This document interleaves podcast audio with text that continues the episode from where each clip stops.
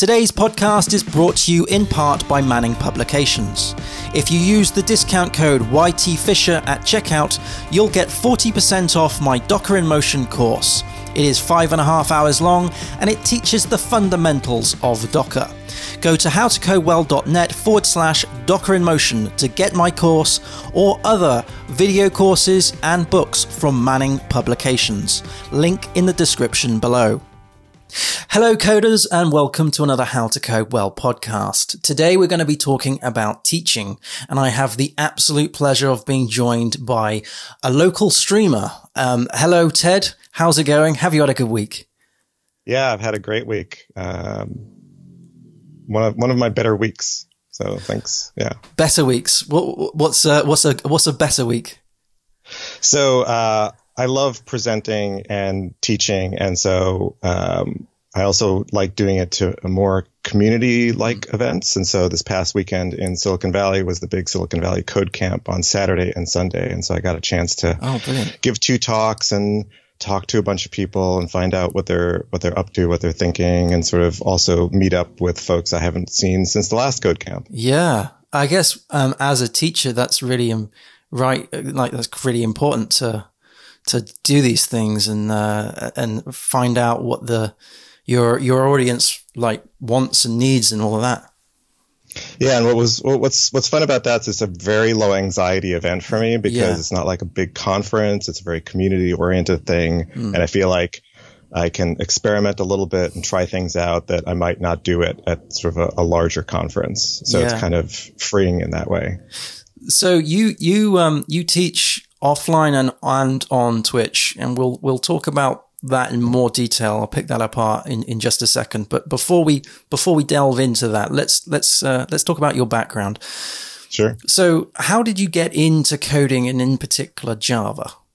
So, uh, I got into coding because I was privileged enough when I was 10 years old that there was a local uh, private high school that had a PDP 11 right. with uh, a teletype printing on that yellow roll paper hmm. and had paper tape feed to, to store your programs. Mm. And, um, you know, I, I don't know if I'd call it coding. I mean, yes, we wrote in basic and we wrote little silly little things. Mm. Um, and, uh, but that was definitely something, you know, that sort of sparked my interest. Mm-hmm.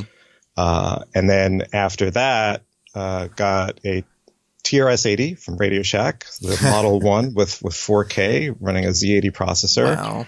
Um, and you know, typing in games and all sorts of things from the from the magazines. You're right? showing you're showing your age then. here. You're showing your age. Absolutely. Um, and uh, also got uh, an Apple II Plus um, with the language card. So this was not a common thing. This added more memory so it could run UCSD Pascal. Right. Um, which is was amazing to work with, um, but very different than than anything I had done before because I was doing basic programming. Mm-hmm. Um, and my father was doing stock uh, stock market investing, and there's this whole thing about technical analysis, drawing charts and drawing lines and drawing curves and running through formulas. Um, and I basically uh, took a program that that he had someone write in Pascal, and I converted it to run on an Apple II Plus in mm. AppleSoft Basic to basically draw stock stock charts. Okay. And uh, at the time, there was no, there was maybe one other application that did this, and so I was 13 at the time, at this point, and um, it was picked up and purchased by a company called Dow Jones when they published software. So the Dow Jones chart chart program was something that I wrote. Wow. And so that was I was a professional, right? Professional means you get paid. So at that point, I was a professional. Wow. Uh, and that pretty much, you know, socked that away for for for college. Gosh. So that's that's how I got started coding. That's an amazing story. Yeah. wow. So uh, gosh, so, I mean, what? I'm just trying to take that in. So you, so you wrote you wrote the charting software for yeah. for Dow. Oh wow, gosh. Yeah. Okay. So I, I, wrote it, and, and my dad was um, I, you know, I, I don't know how Dow Jones found out about us, but we were publishing it on our own. Mm. Um, and then they decided they wanted to take it on. And it's really interesting because I look, you know, there's some things that, that stand out for me when I was writing it, um, that were, I don't know if innovative is, is the right word, but, um, so one thing was, one of the things it did was download stock market data. It had to get the data from somewhere in order to draw the chart. Mm-hmm. Um, it had to download it from somewhere. And, and so, uh, when I wrote the downloader part, one of the things I did was sort of indicate progress mm-hmm. on the screen by saying, you know, we've downloaded this much and this percent. Um, and I remember them, Dow Jones commenting like, wow, that's really cool that like we, you can tell us like how far you, and to me, it seemed so obvious, like providing feedback. Yeah. And that's something that's been sort of consistent throughout my career is this, you know, really caring about the user um, really having empathy for the person who's sitting there waiting for the data to download, especially, mm-hmm. you know, this was in the days of 300 baud modems. So it was not quick. No. Um, to even download just, just one, one stock's worth of data. And so, uh, those kinds of things where really thinking about who, who's using this and what are, you know, sort of what, what are they feeling? What do they care about? Mm. And, and providing that feedback. Mm. And I was just like, well, what else would you do? What what um what inspired you to do such a thing like that? What what what was the thing that you know maybe it was a weekend and you go oh you know what I'm going to do today I'm going to do this. Uh, how did that happen? You mean in terms of writing the whole program? Or? Yeah, yeah. What was the thing that sparked that off? Um, it was really my dad. So he he had uh, hired someone to to write the, the charting analysis program because he wanted it for his own work and he was publishing a small newsletter. Mm. Um, but then, uh, and I forget the reason. I think they they wanted to modify it, and I think that they wanted to sell it and having the requirement of someone who wanted to buy it to have the language card. This was not a cheap thing. Mm. Uh, over and above already an Apple II Plus, now mm-hmm. buying this additional several hundred dollars, which you know probably today in today's dollars would be close to a 1000 mm-hmm. um, was was not a good requirement. So uh, I basically ported it and then continued to add on to it and wrote the downloaders. Um, mm. And I just loved it. It was it was it was very stressful because um, you know I I did not know how to manage my time, and you know I'm 13, 12, 13 years right. old. Yeah. So, uh, but you know, it was definitely there were, you know, there were some low points and like figuring stuff out how to how to do things. Did, did you um, did you write? There was no internet. No, sure. No internet. It was all like figuring stuff out. Yeah. Gosh. So, okay. So, um, did you go with the idea of I'm going to build this for Dow Jones, or did you did Dow Jones come and pick it up after you wrote it? The latter. We basically latter. wrote it, and then they came, they said this is something we we'd like we'd like to sell. So your am I right in thinking then your the motivation to write it was just out of curiosity? It was I wanted to help my dad. Right. Um, yeah. And it was something really interesting to work on, and. uh yeah, because if it wasn't fun, I mean, you know, again, sure. I was 13 or 14. I, if it wasn't fun, I wouldn't be doing it. No. It's not like, not like a job where I right. It's like, yeah. it's got to be yeah. fun and, and, and challenging just enough, you know, mm. that, you know, you sort of get into that flow of like, you know, it, yeah. So it was definitely fun. And it's really kind of interesting because for a while, and so this leads into to sort of how I got into Java or mm. how I learned Java. The first thing I ever wrote whenever I switched languages. So my next lang, my sort of first language, um, sort of after that, after doing a lot of basic and quick basic, uh, was Visual Basic. Mm-hmm. So I'd been doing um, a lot of stuff with Quick Basic and working close with Microsoft on some things, and basically got into the beta for the Visual Basic 1.0 product. Mm-hmm. So this was really, really early days. This was, you know, late 80s, early 90s. Um, and so the first program I wrote for Visual Basic was a stock charting program. Excellent. And Microsoft loved this. Uh, so Microsoft, when they announced the product, they did a roadshow, you know, going around and, and, demonstrating it, and they used my program. And the reason why they loved it is they loved comparing the stock charts of IBM and Microsoft, because at the time IBM was the big the mm. big Goliath, and Microsoft was, you know, not that, not as nearly as big. Mm. And so they loved show, you know, showing the two, because I had a comparison thing that could show, you know, how the stocks compared, and, and IBM's would go, and Microsoft's would, so they love showing that. Um, so that's what it became. You know, anytime I learned something new, I'd, I'd write a stock chart starting program in it. Yeah. And then so um, in sort of the once I really got into Visual Basic in the mid 90s, uh, I wanted to do things that Visual Basic wouldn't let me do. That at that point you had to write things in C++, mm. um, in what are called what were called custom controls. Mm. And so I took C++ courses, and and you know what the the pointer stuff, just uh, my brain just like star star and then some very like my brain just did not accept it. It just completely rejected that whole concept. I know. I'm like, I don't, I don't, I don't, I, I felt so dumb. I felt so stupid. Um, and I'm like, I, I just for, forget it. I'm not gonna, I'm not going to do it. And then Java came along and I looked at it and it's like, it had all the things that I wanted from sort of a more advanced language mm-hmm. And OO and things like that. Mm-hmm. And I didn't have to deal with pointers. Right, right, right, And I didn't have to deal with memory allocation. Yeah. I'm like, oh, this is perfect for me. and so the first thing I did was write us, you know, after a couple of toy things, write a stock charting, you know, application in it. Mm-hmm. Um, and this was really before the 1.0 release of Java. And so uh, I had access to, to the beta, and, and for a little bit, I had access to a Sun Microsystems workstation because that was the only thing it would run on before they ported it to Windows. Mm. Um, and you know, then I've been playing with it and writing c- programs in it and sold a few. You know, it's kind of like mm-hmm. one of mm-hmm. those you know really early web things where you have you know moving a banner moving across the top of the screen with some advertisement or something like that. And I wrote a Java applet when applets were still a thing and, and sold that. Yeah. Um, and so then that was around the time that uh, uh, a friend of mine said, "Hey, you know, I'm teaching C++, but there's this company that wants to. Uh, I think it was actually, oh, who was it? I know Lotus when it was still a separate company was an early an early client."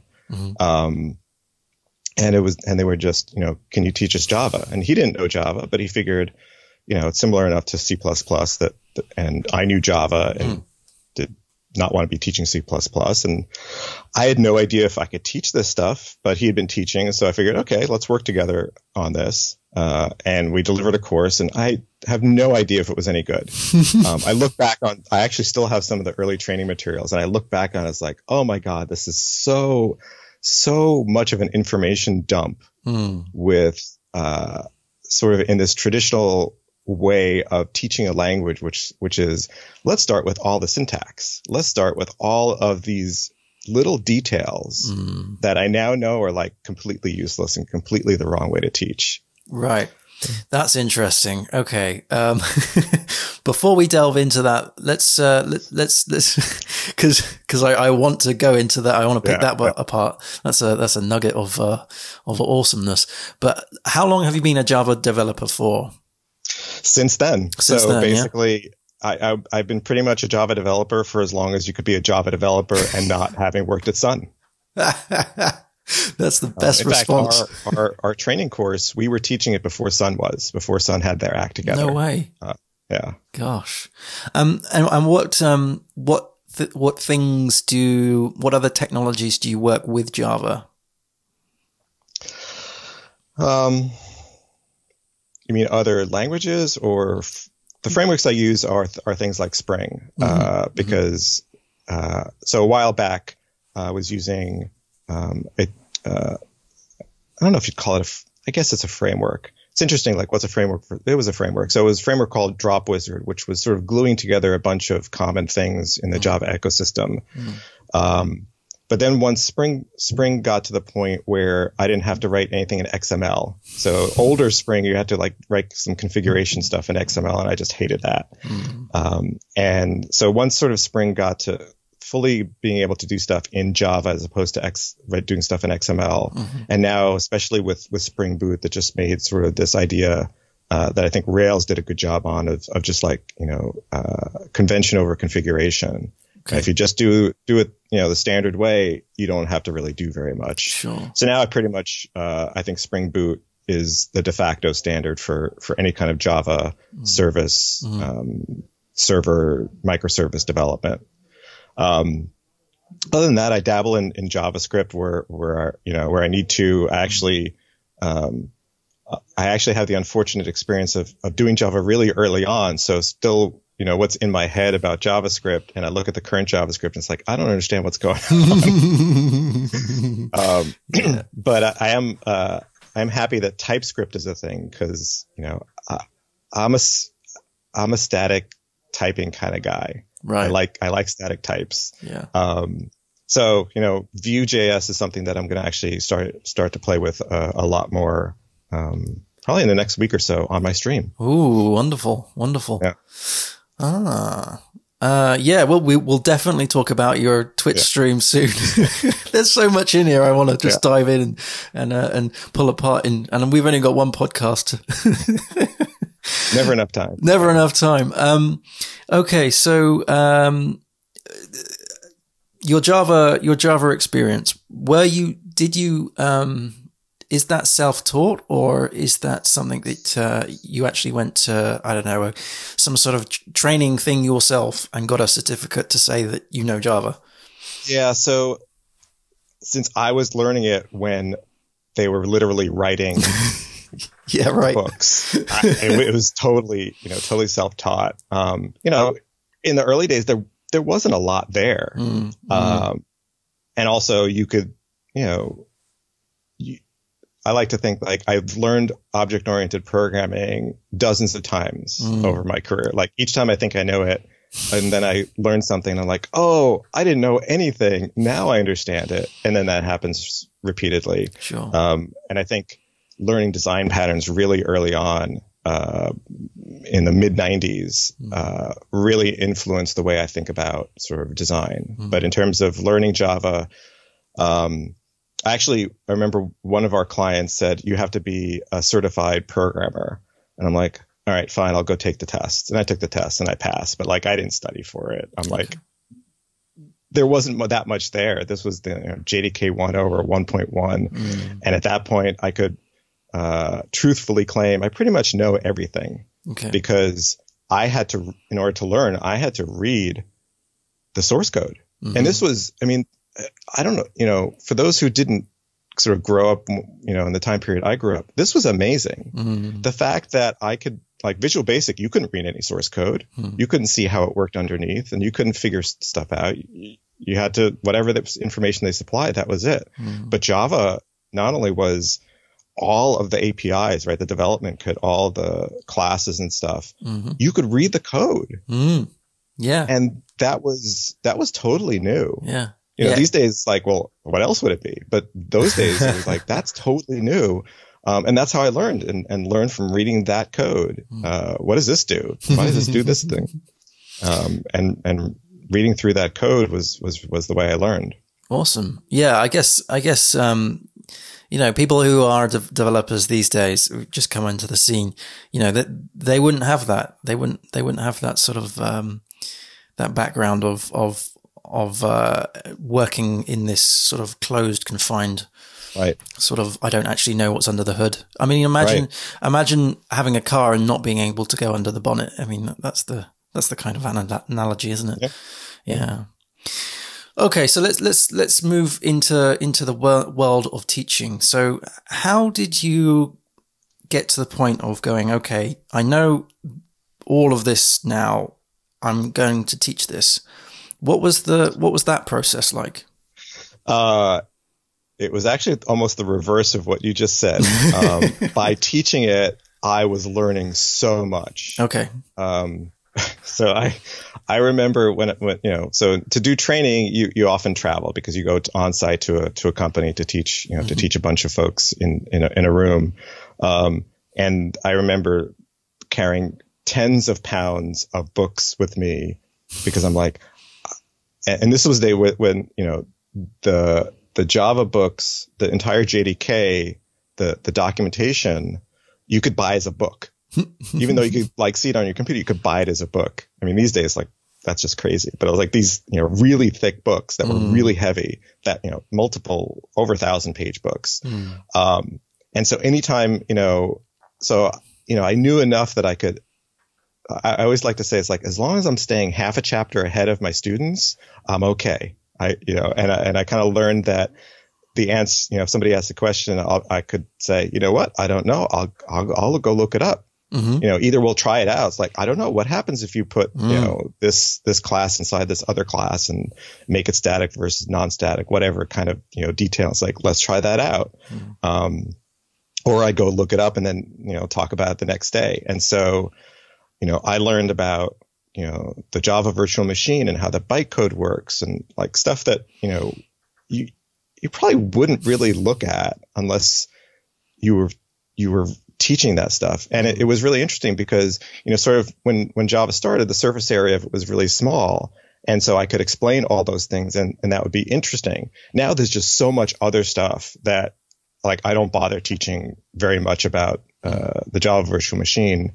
Although in my sort of intro classes, I still talk about it because I think it's, it's important. It's mm-hmm. like, it, it's, I'm the kind of person or the kind of teacher where I, I want to give you a little bit under the hood even though you may not need it, because I think it, it helps build the mental models sure. that will help you later. Sure, sure. I totally dig that. I totally appreciate what you just said about having to be a chapter ahead. It's like that, that's how I feel myself when I'm teaching. I, have done some courses mm-hmm. myself, and uh, yeah, I, you know when when when when a, a publisher comes to you and says, "Do you know X, Y, and Z?"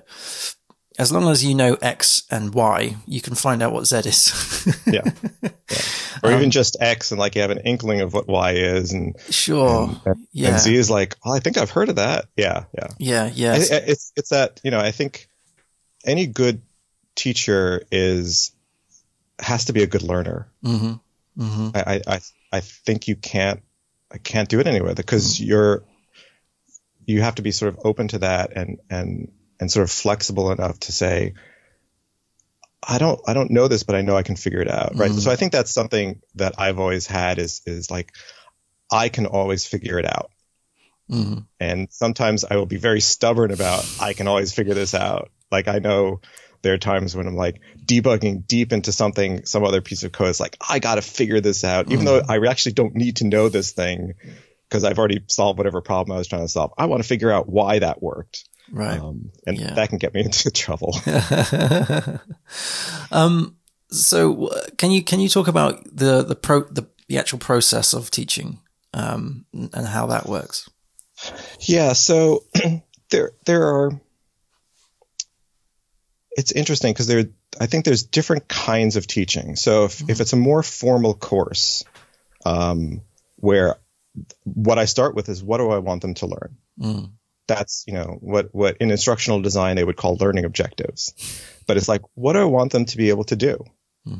um, and this will tie into to tdds but so we can talk about that later but it's it's what do i want them to do and how do i know that they've done it mm-hmm. because i want to know you know if i want to teach them how to you know write a test for something the way I know they did it is I can look at their code and they can run their test and and and they got it.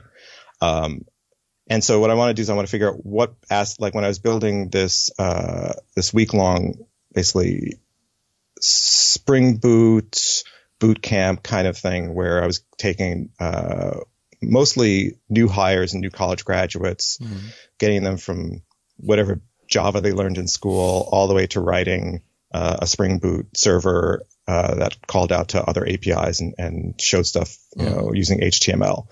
And so what I do is I start with that end in mind, like where do I want them to get to?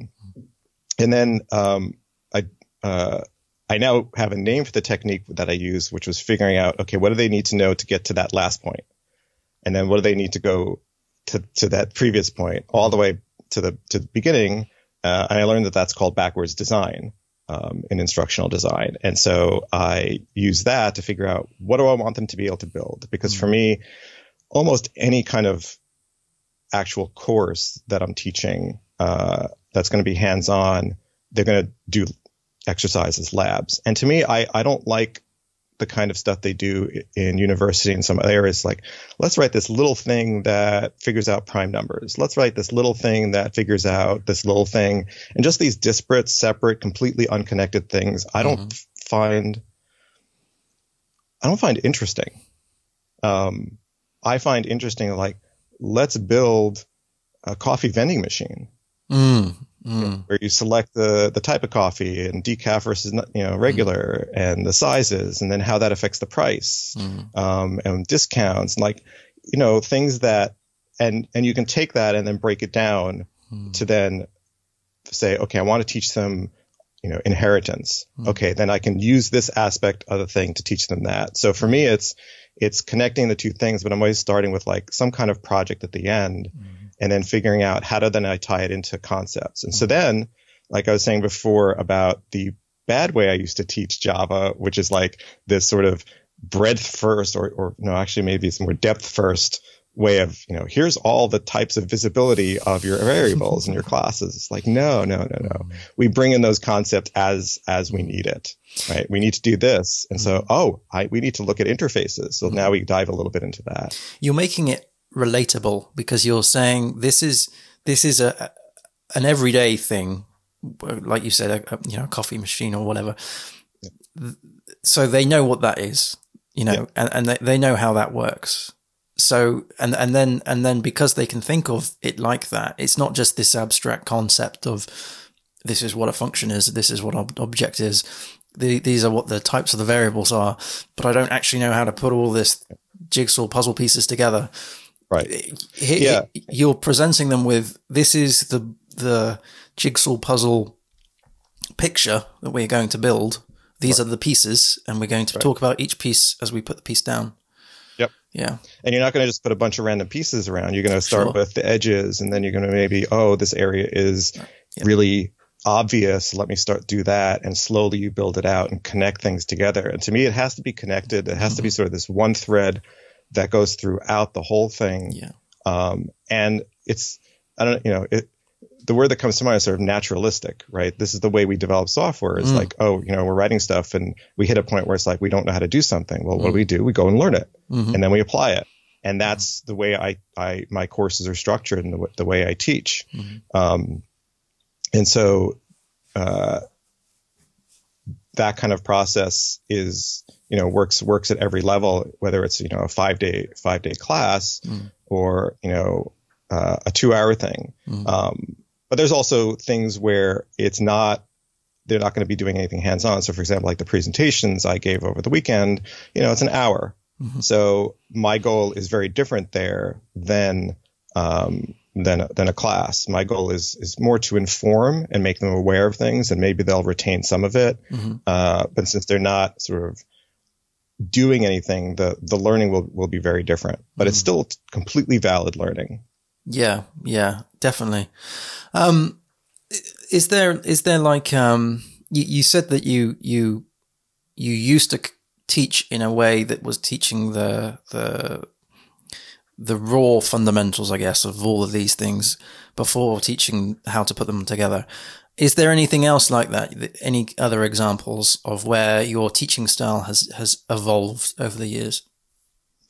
Um, I definitely do a lot more asking of questions. Mm-hmm. Uh, and that's that's something I continue to try to get better at. It's very easy to say, um, you know, here's here's how to do X, mm-hmm. uh, or here's X, you know, here's an, an interface, or here's, um, yeah, so here here's an interface, and what I want to do is that I think is not done enough is the folks in the in the room know stuff, mm-hmm. and I want to get them to share it, mm-hmm. uh, even if it's maybe not quite right. Uh, and so this, I think this tendency of teachers to and you see this a lot like in, in universities is with professors just you know you're going to listen to me talk because um, i know everything uh, and even if they're not like thinking that it's like but they're still like they're just providing lots of information and it may be all great and all correct but mm. um, i want to get folks engaged and, and thinking and, and paying attention because there there still is a need for for lecture and i think mm-hmm. lecture is, mm-hmm. is valid and so my goal is to to to use lecture, but um, as much as possible, get people to to to participate. Yeah. Um, so that's that's definitely something I've changed um, just over the past few years. Yeah. Um, and uh, and yeah, just just you know, uh, learning more about how people learn and, and how better to teach, Mm. um, and trying to incorporate that uh, that research as much as possible. So you know, every every time I teach a class, I'm like, okay, what what could I do differently, right? So this is sort of the you know the agile the agile retrospective kind of style of like, what could I do differently?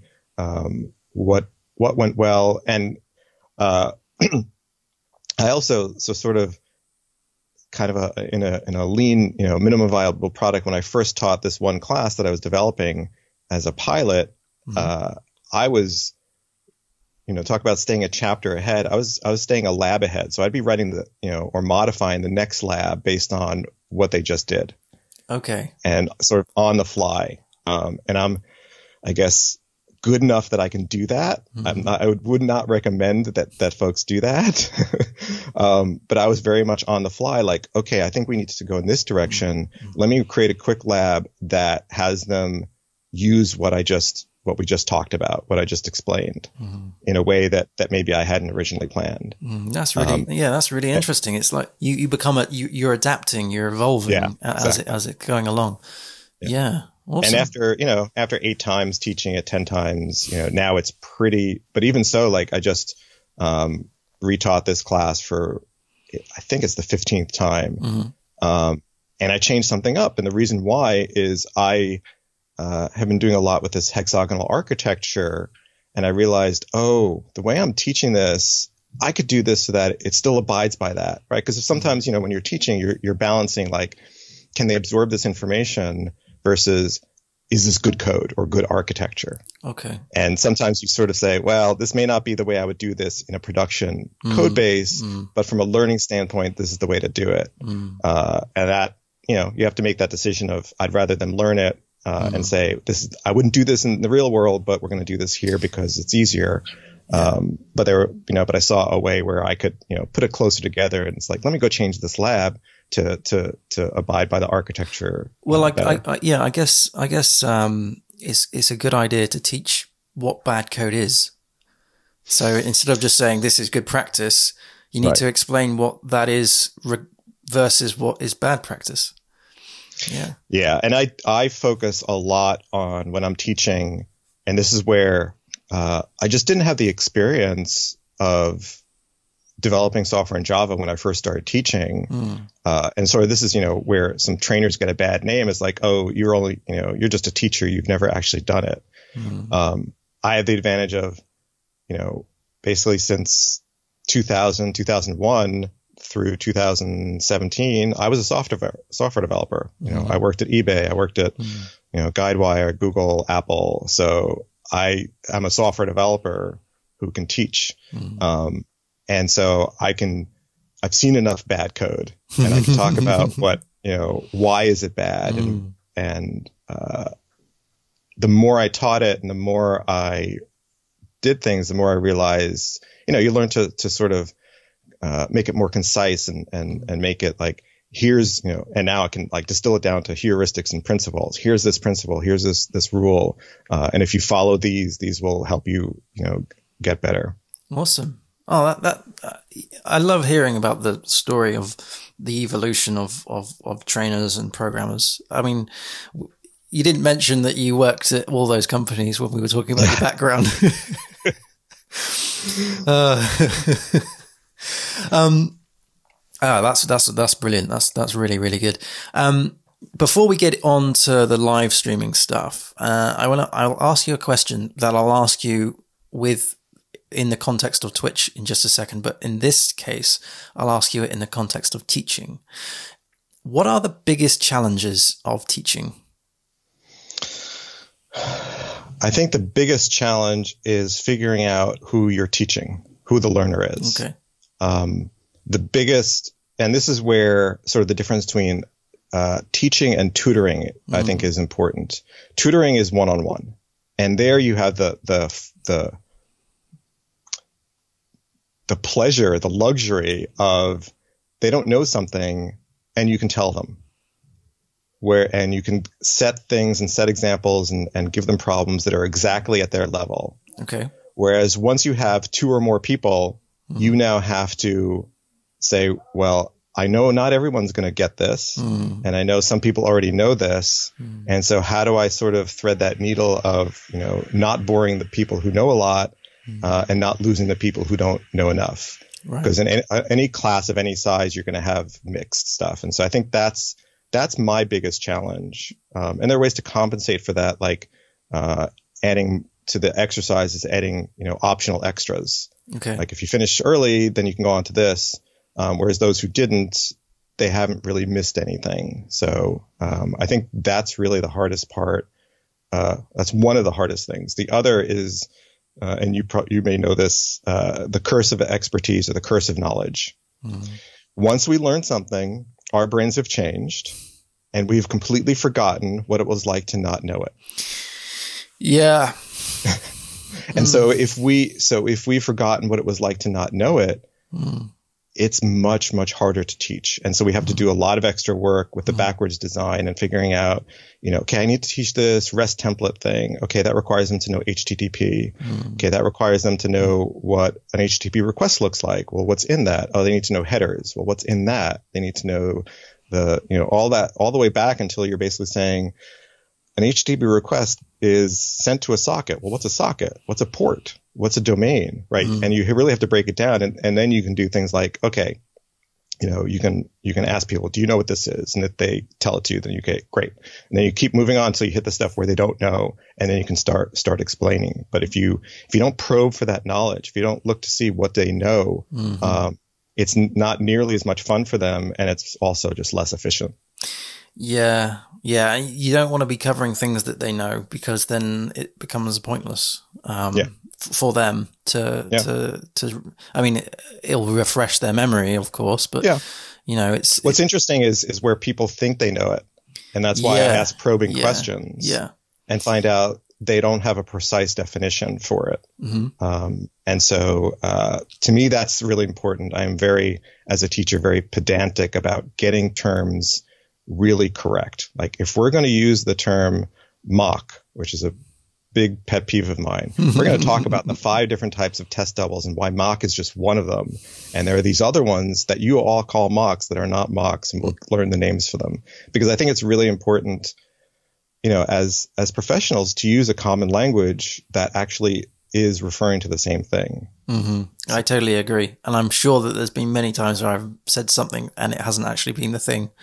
Um, yeah, and especially you know in you know in a professional environment, you, that's not as bad, but in a learning environment, mm-hmm. being sort of lax about that for me as a as a teacher, I feel like it, it can only lead to confusion because mm-hmm. they'll be thinking like well, I heard something totally different elsewhere. And mm. I'll tell them, you may have heard this as this thing. Like you may have, you know, in the Java world, there's, there's POJOs, which have two completely opposite meanings, which is hilarious. And I talk a little bit about the history about that and, uh, and that kind of thing. And, and, uh, and basically say, and here's how I'll use it, or actually I just stopped using it, and here's why I won't use it anymore, kind of thing. brilliant, brilliant. So let's move. Let's move on to uh, the the wonderful world of Twitch. Um, uh, when did you start teaching on Twitch? I started uh, late January of this year. I started my, my first wow. Twitch stream. Oh wow! I didn't realize it was that. It's so polished. I didn't realize it was that uh, you know, well, you do 200 plus hours and, and it gets, but if you look at the early ones, so all, they're all, uh, they're all up on YouTube, at least the first 18 episodes. I'm slowly getting more and more of them up there. Mm-hmm. Um, but I looked at some of the first ones, uh, and one of the things that, that, you know, and this goes to like, you know, what I'd recommend to newbies is, is do not worry about anything like the microphone or the video camera, all that kind of stuff. Mm-hmm.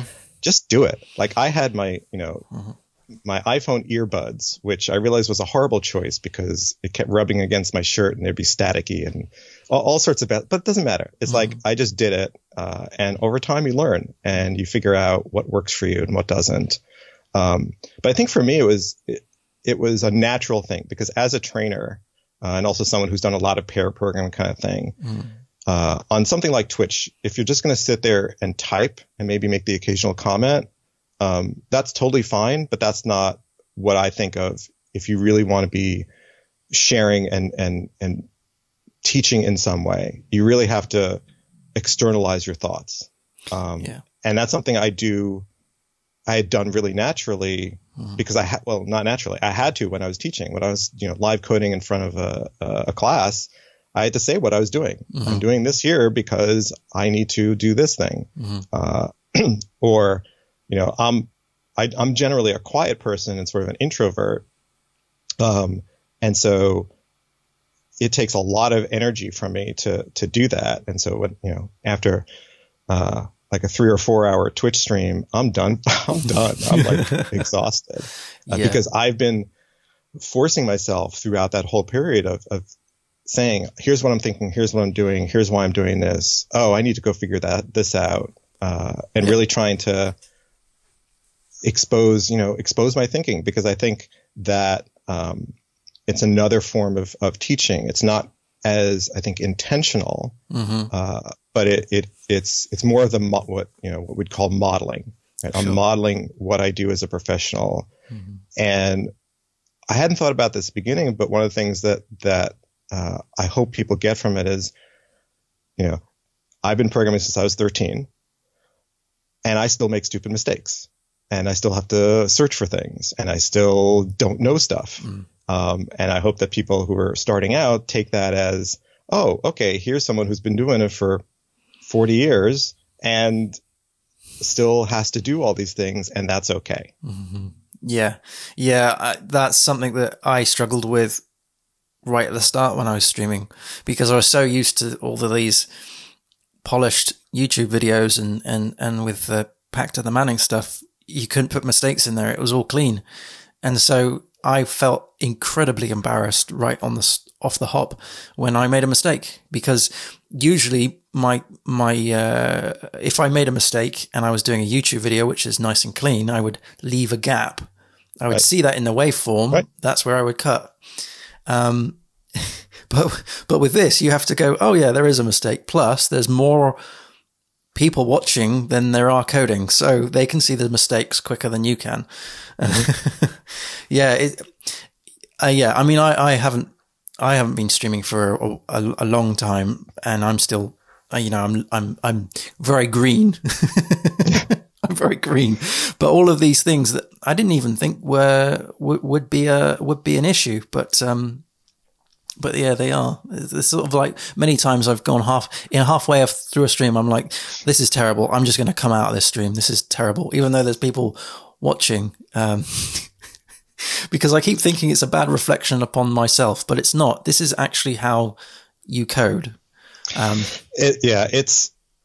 I still struggle with that. Like, um, there are going to be streams like I had one yesterday where uh, I think one of the hardest things if, if I don't know quite know what I'm what I'm doing next, and mm. that's why I like to have a really solid project that I'm working on. Mm. Um, uh, and I'm sort of you know I just had finished up my uh, Twitch team shout out bot, and I'm like, okay, what do I do next? I didn't quite quite want to start this big new project that I'm working on, and so it was kind of like, you know, it wasn't interesting, and I knew that. Um, but I just pushed on through because you know that one of my viewers was was chatting and we were chatting about stuff and and um, as as someone who also you know creates online videos and and and teaches and it, it's like oh I don't know this oh crap they're going to find out that I don't know mm. this mm. or uh, mm. I just made a mistake mm. um, and that still is anxiety provoking for me mm. uh, but I it's taken me, you know, hundreds of hours to sort of learn to just, you know, just push through it. It's like it, mm. it's, it's not about, you know, Twitch is not, even though Twitch has ways of, of making money and so on with its subs and stuff like that, that's not why I'm doing it. Mm-hmm. And keeping that in mind, I think is a very, was very helpful for me because, you know, my online video courses, they're paying for it. So I, it needs to be good, correct, and efficient for them to learn. Mm-hmm. Twitch is just, I'm just I'm just coding and you're watching and I'm telling you what I'm thinking. Um, and honestly, I started out with no expectations of having any audience or any involvement from any kind of audience. I mm-hmm. did it. Uh, you know, you didn't ask me how I started, so I'll tell you. It's like I did it because I was struggling to do any coding on my own as an independent solo entrepreneur kind of person. Um, I, I, I was just not getting any coding done. Hmm. And, uh, and so, you know, when I'm pairing, so I have a friend who I was pairing with a lot and, uh, and it's like, we should pair more often. It's like, you know, he's, he's got other stuff he, he wants to do. Mm. Um, and I don't know if he suggested or I mentioned it and he said, go do that. Uh, but the live coding was like, it's, it puts me in that frame of mind of, of I have, uh, somebody I'm working with. And by sort of externalizing my thoughts, uh, I found like I'm productive. Mm-hmm. I'm able mm-hmm. to do stuff. Mm-hmm. And so even if n- nobody else cared, um, just that was a huge win for me. Mm. And all the stuff that I did was then fed back it's sort of like it's this raw material that I'm mining that I then incorporate into my training mm. and into into my presentations. Mm. Um, like all the stuff that I talk about now about hexagonal architecture really came out of and was really refined by the stuff I did on on the Twitch stream. Mm. Yeah, I get that. It, it, kind of I like to think it like it, it humanizes programming a bit. It kind of with the engagement with the the audience and the feedback and the to and fro in real time it kind of makes it feel like well it, it, makes like it makes it feel like there's more people in the room than just yourself and i do get what you what you're saying about um, being the solo dev because that's essentially what i am yeah, yeah. and and having someone watch you code is is is can, is can be quite scary um, but mm-hmm. it, it's actually quite comfortable as well at the same time um, because it because it it makes it feel like there's someone someone is there and he's a, they're appreciating what you're doing and and you're appreciating their feedback and um, you know it's not just you know you're not just coding in your bedroom for right. uh, on your own right it's you, you're building a community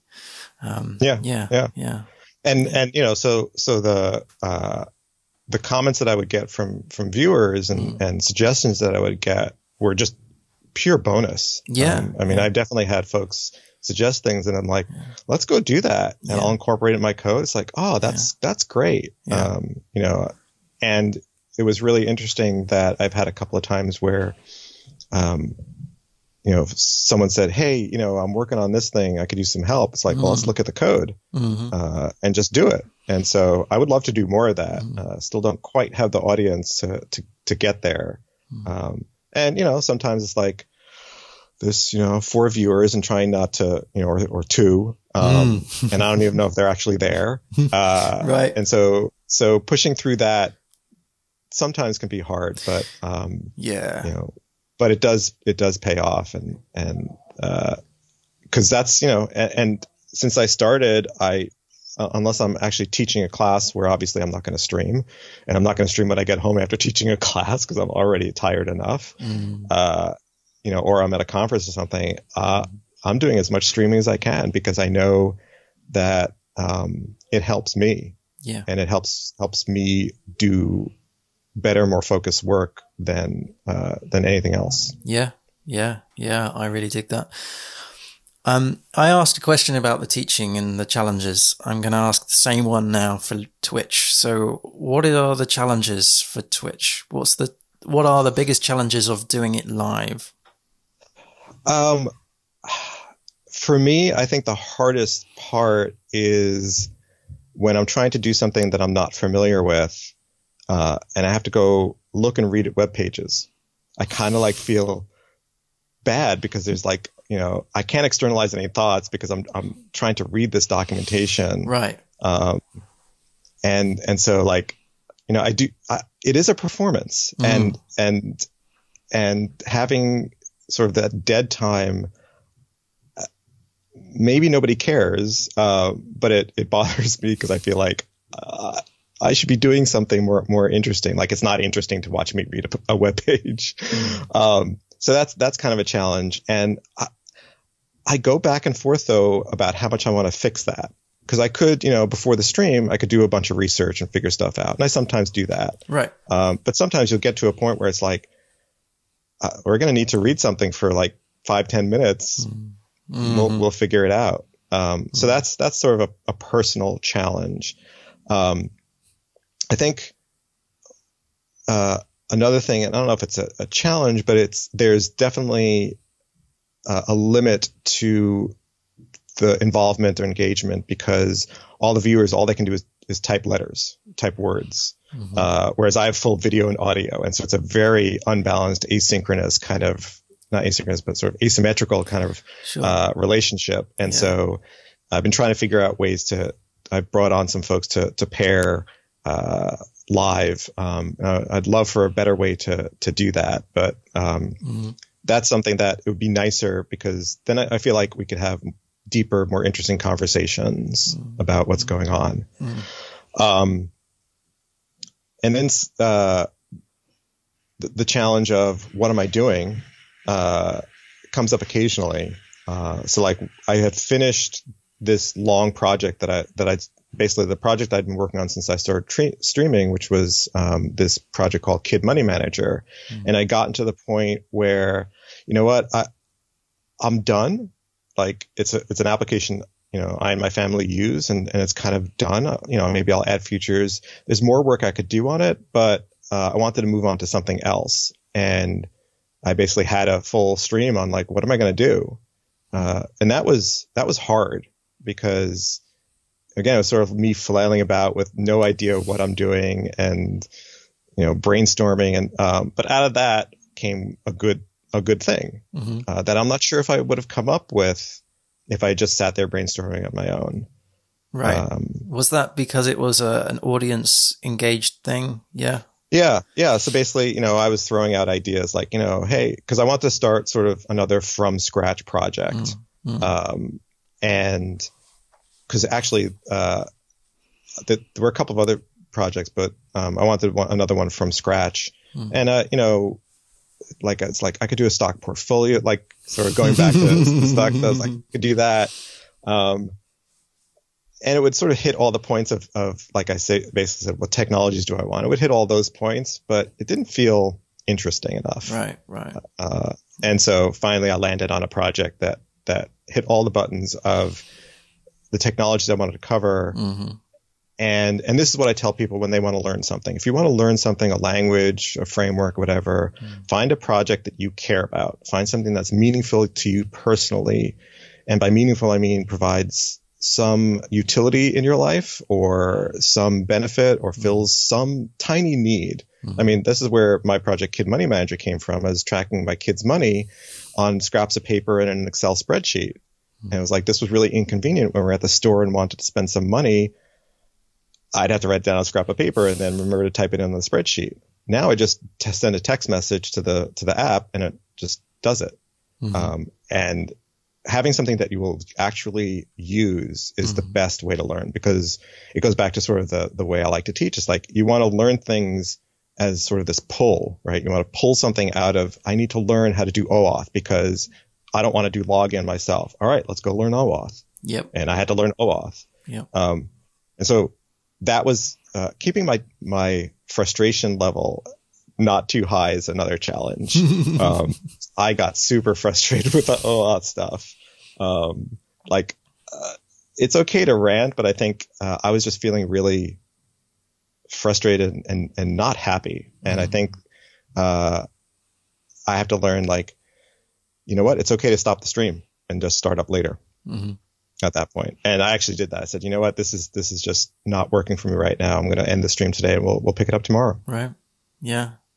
Uh, some sound advice there. Some really really yeah. sound advice. Um, you mentioned um, you mentioned in the challenges of of, of live streaming um, that uh, filling filling the air, you know, going through the documentation and stuff.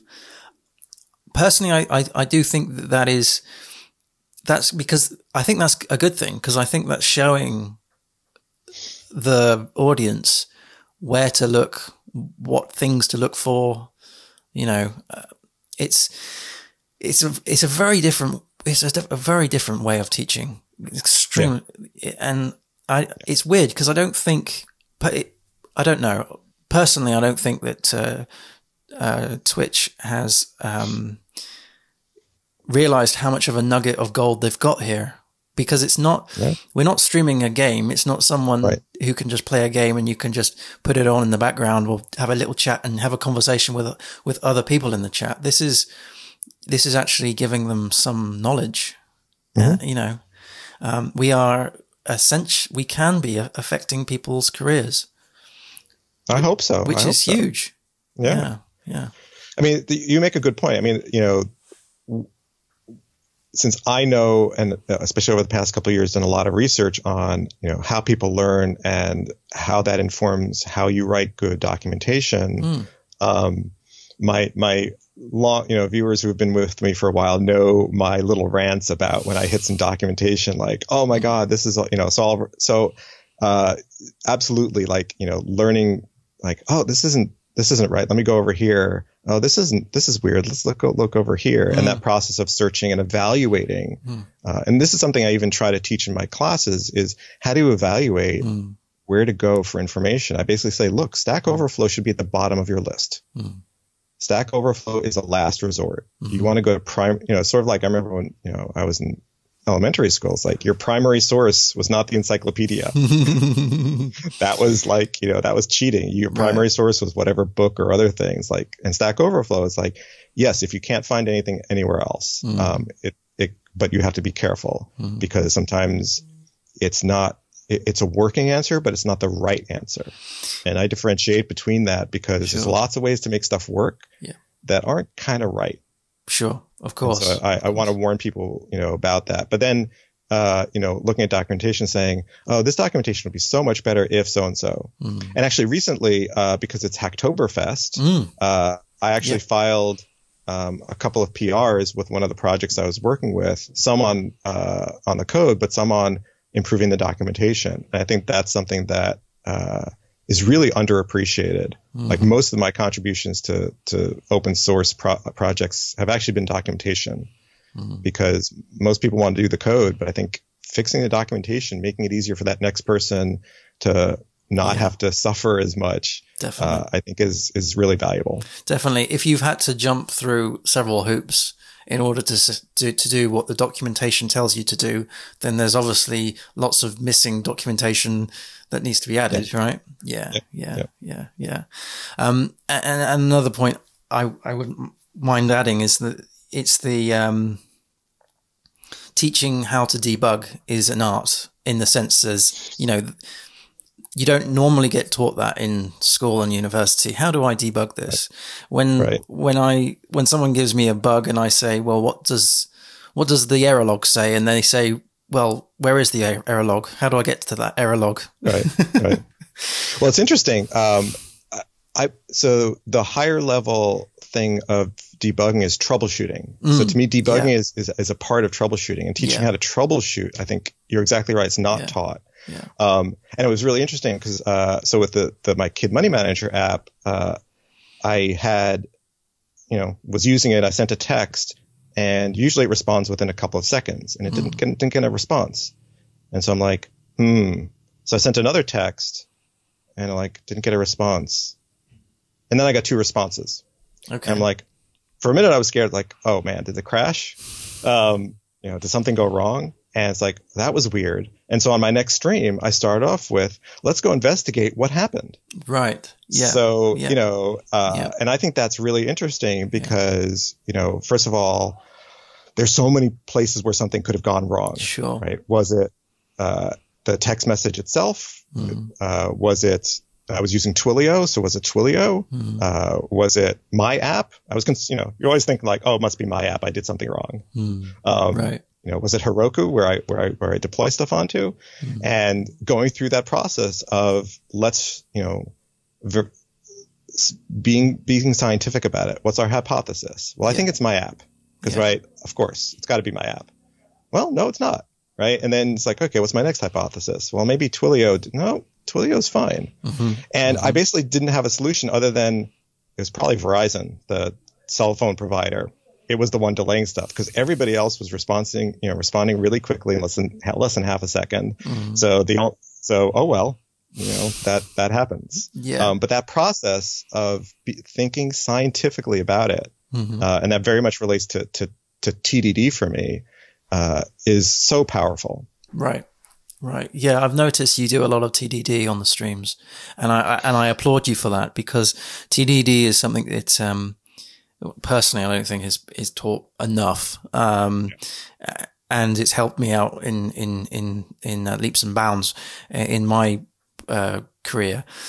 Um, and it's it's it's difficult to get your head around, um, yeah. but you do it really well. You you you you Thank you, you um you kind of well, you, you, you explain and then you do it, and then you right. explain what's happened after yep. you've done it, and it's kind of like that sort of that process of well, it's that backwards backwards learning, as you mentioned. It's sort of like yeah. you you explain what you're going to do, you do it, then you explain why that's worked or why that's failed, and then you right. and it's that cycle. You, yep. you show you demonstrate the cycle of TDD extremely well. Um, yeah, yeah. I, I, wish I saw. Um, I wish I, I wish I would have seen your streams when I was trying to wrap my head around the whole TDD thing. Me too, because you know, again, it's one of those things. Like I thought I knew TDD, and I over the past year, I've been really focused on being more kind of conscious about how I do it and mm-hmm. thinking about how I do it, and uh, I feel like I'm, I'm an order of magnitude better at it than I was just a year ago mm. because I've really, uh, and I'm better at teaching it. Right. Uh, and so I'm glad that, that you're seeing that because I'm being much more like, you know, cause, you know, the, the TDD is, as mostly folks see is like red green refactor, sure. but that's, that's too big. Those jumps are too big. It's mm-hmm. too high level. Um, there's only a couple other folks who I think really dig into well, what does red mean? What does that actually mean? Mm-hmm. Um, what is that in, you know, and so I have this diag, you know, it's one of the things I do on my stream. And this is the advantage of being a trainer, uh, is I'm constantly flipping to, let me go look at this PowerPoint slide. Let me show you this PowerPoint slide where I explain this, or let me show you this diagram that I drew for a class and, right. and we can go through that. So I, I sort of pull in like these, you know, references that, that I have, mm-hmm. um, to help explain something. Mm-hmm and uh, refining the TDD diagram uh, mm. was a breakthrough for me, and I think it's really, mm. at least I hope it's really helped people mm. people learn the process. Mm. It, yeah, yeah, because my background of TDD is very limited. I mean, I'm still still trying to learn it. it you know, I don't I, I, don't have a complete picture of it, um, but my background of it is through reading it in blogs and mm. like and not actually seeing it yeah. You have yeah. to, it's it's a, it's it's an experience. You have to experience yeah. the cycle um, yeah. to, to to actually appreciate to appreciate it. Um, and you do it in a very methodical way, which which is which is good. Um, before we before we shoot off, is there is there anything else that you um, you would like to add of all the various things that we've mentioned today? um, we we should do another podcast about TDD. yeah, I think we should because uh, because there's a lot of depth to, to TDD. Um, uh, one thing I'll say about that though mm. is uh, I, I, sort of recently had at least what to me was an epiphany about relating uh, the way I I now think about TDD and how people learn. Right. Um, so with people with learning, it's you know as a teacher, it's like what do I want them to learn and how will I know they learned it, mm-hmm. and then I will uh, give them sort of tests, in some cases actual tests, to help them mm-hmm. to help them learn and to probe for what they might know. I'm not going to do anything more if they already know it. Mm-hmm. Versus if they don't know it, then I'll sort of do more of that. Mm-hmm. TDD is very much like that. So that the two questions I always ask with TDD is what do I want the code to do, and how do I know it did it? Okay. And those two questions um, solve all the problems that I've seen when uh, when people are trying to do they're trying to start TDD. They're usually not very clear mm-hmm about what the code is that they want to do, or maybe they're clear. But mm-hmm. then that second question, how do you know it did it? That's the kicker. Mm-hmm. That's the one that's like, well, I wanted to, you know, send a text message when the balance is fifty dollars. Like, okay, how will you know? Uh, oh, hmm, I don't know. Ah, well, you're not going to be able to write a test then. Right. You need to answer both those questions, uh, mm-hmm. and then you're just constantly adding more tests to to flesh out what the system knows and what it doesn't know. And if you write a test and it passes, mm-hmm. it's like, oh, maybe the system already knows how to do that, so I don't need to do anything. Sure. Uh, so that's that's sort of been relating those two things together has been really uh, just amazing to me. Yeah, awesome. There's there's a question that I ask everybody on this show, um, and this is uh, if you could if you could talk to your former self, what advice would you give? Uh, it could be more than one. It doesn't have to be technical. It could be non-technical. If you could speak to your former self, what would you what would you say? Uh, trust your intuition. Nice. Because uh, there were times where I couldn't explain why I thought whatever we were doing was incorrect or wrong, or there could have been a better way, or this way is better. Mm. And I'm like, well, they're the experts. I, I don't really know. My intuition is telling me something, but I, I, I couldn't, you know, it's one of those where it's almost like it's some magical thing. So I don't, I didn't quite trust it. Mm. And when I didn't trust it and I basically followed other people, you know, who were the supposed experts, it was wrong. Right. I was like, well, if I just listened to my intuition, we would have been in a different place. Sure. Um, and so I've really now really trust it and then try to figure out what is it telling me? How does it know this? Uh, and really kind of exploring that. And the TDD stuff is, is very much like that. It's like I sort of very much picked it up in a way that I was having trouble explaining. And I'm like, okay, I really need to dig into what am I thinking? What am I doing? Uh, and so the streaming has really helped with that. So yeah. yeah. going back and say, just trust your intuition. It's, it's right. You may not know why and you can, f- and figure it out, but, but trust it. That's some solid advice. That's some solid advice. Um, how, how does, uh, how, how do people get hold of you? What's your, what's all the handles? Um, so on all the social media stuff, I am Jitter Ted. So J I T T E R and then T E D. So mm-hmm. Jitter Ted on Twitter. Um, JitterTed.live goes to my Twitch. Mm-hmm. JitterTed.tv goes to my YouTube. Um, you can go to jitterted.com, but it'll basically redirect you. Uh, TED.dev is probably the, the shortest way to, to get to my website. Mm. Uh, and you can contact me. Probably Twitter is, is, is, is, the best way. Cool. I'll put all of these social links and everything um, in, in the show notes below. Do you have um do you have kind of a, a schedule for, for, for streaming? Yeah, so my schedule is pretty much uh, if, as long as I'm not otherwise occupied. Mm. Uh, I do Monday through Friday, um, uh, Monday, Tuesday. So every day except Wednesday, I do uh, noon to three o'clock my okay. time, which is uh, what twenty hundred UTC. Mm-hmm. Uh, on Wednesdays, I shifted it later because of various things. But yeah, for for three three to four hours a day. Um, wow. And my schedule's up on my Twitch channel. Yeah. yeah. Uh, and uh, you can connect also on my Discord and find out details and ask questions if I'm offline or even if I'm online. Awesome. Well, yeah, I'll go watch go watch Jitter Ted. Anybody who's listening here who's doing Java, check check this uh, this fella out because he knows what he's talking about. oh well, that was that was really really good. I've learned a lot. Um, and uh, fascinating to hear your backstory. Thank you ever so much for coming on to the uh, to the show, Ted. Um, it was My a pleasure. pleasure pleasure speaking to you. My pleasure. Awesome, and uh, please do come on again. yeah, have me on again. Lots lots of things that we could talk about. Yeah. Thank you, thank you very much.